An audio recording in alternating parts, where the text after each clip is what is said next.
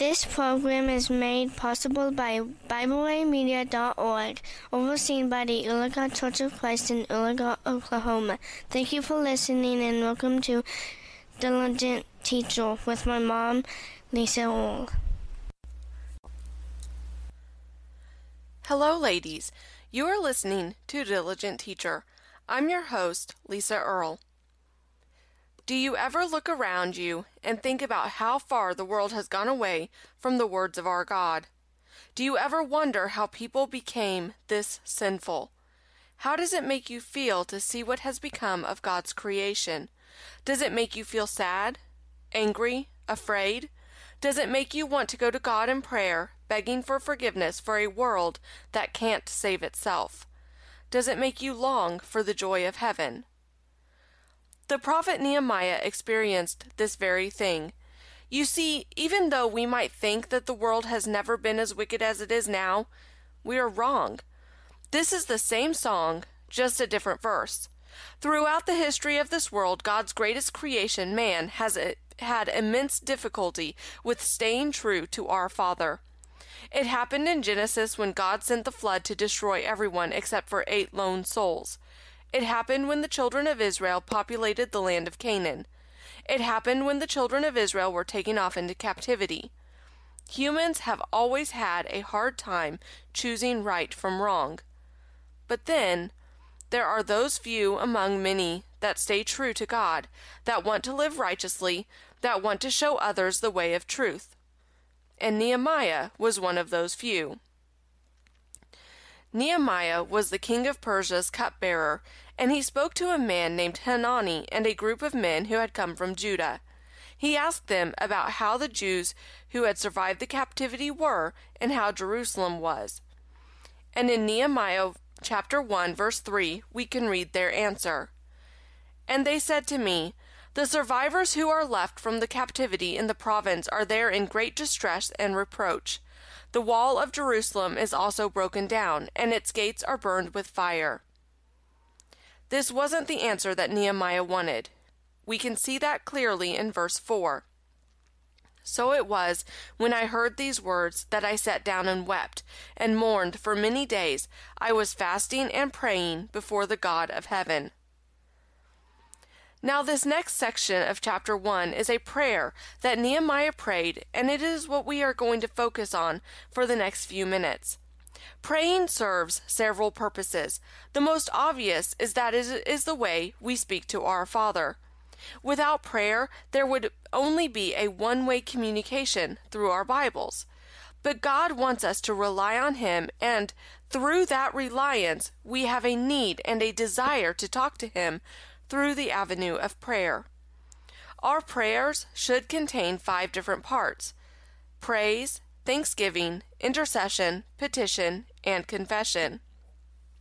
Praise is the glorifying of God. He is our Creator, and He is worthy of our adorations. Thanksgiving is thanking God for our blessings. Intercession is praying for others. Petition is asking God for your own needs. And confession is confessing our faults and repenting of our sins. And with that in mind, let's get back to chapter 1 of Nehemiah and read the prayer that is recorded for us in verses 5 through 11.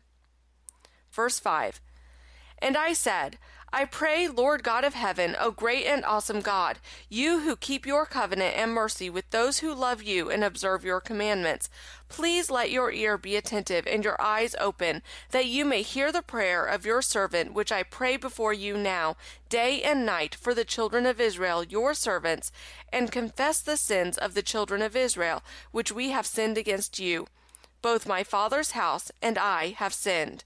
We have acted very corruptly against you, and have not kept the commandments, the statutes, nor the ordinances which you commanded your servant Moses.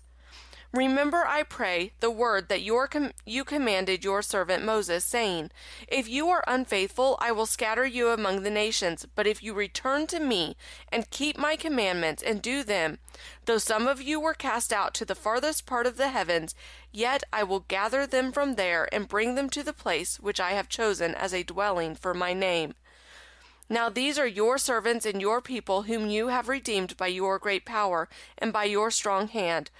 O Lord, I pray, please let your ear be attentive to the prayer of your servant, and to the prayer of your servants who desire to fear your name, and let your servant prosper this day, I pray, and grant him mercy in the sight of this man.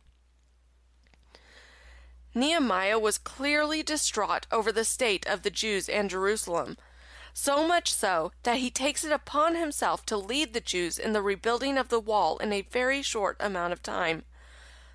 Too many times we see the problems around us, but we do nothing. Maybe we see them and we pray about them, but still we do nothing. Not Nehemiah. Nehemiah saw the problem. He mourned for the problem. He prayed about the problem. And then he did something about the problem.